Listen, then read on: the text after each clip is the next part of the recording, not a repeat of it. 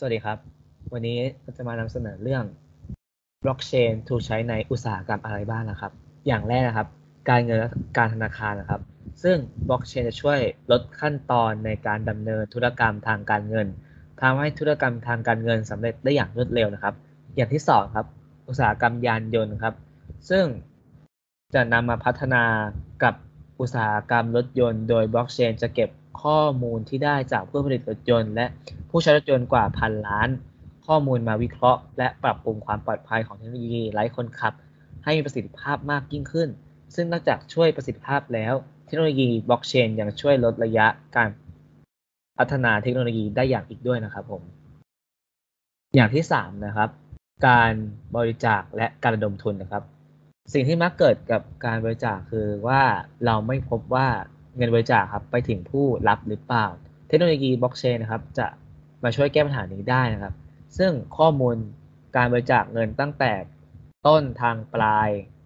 จะได้รับการเปิดเผยอย่างโปร่งใส ผู้บริจาคสามารถติดตามและตรวจสอบได้ว่าเงินที่ตนบริจาคไปถึงมีผู้รับหรือไม่นะครับ ผมอย่างที่สี่ครับในวงการบันเทิงนะครับ ซึ่งบล็อกเชนจะช่วย เรื่องลิขสิทธิ์แล้วยังช่วยเรื่องการตัดคนกลางออกไปทำให้ศิลปินได้รับผลตอบแทนมากยิ่งขึ้นนะครับผม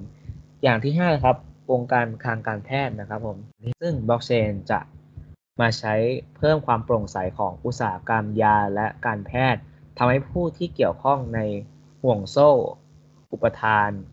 สามารถเข้าถึงข้อมูลได้ง่ายขึ้นนะครับ อย่างที่6ครับ อุตสาหกรรมประกันภัยนะครับ ซึ่งบล็อกเชนจะ มาเข้ามาช่วยเพิ่มความโปร่งใส และป้องกันปัญหาทางทุจริตในวงการประกันภัย ซึ่ง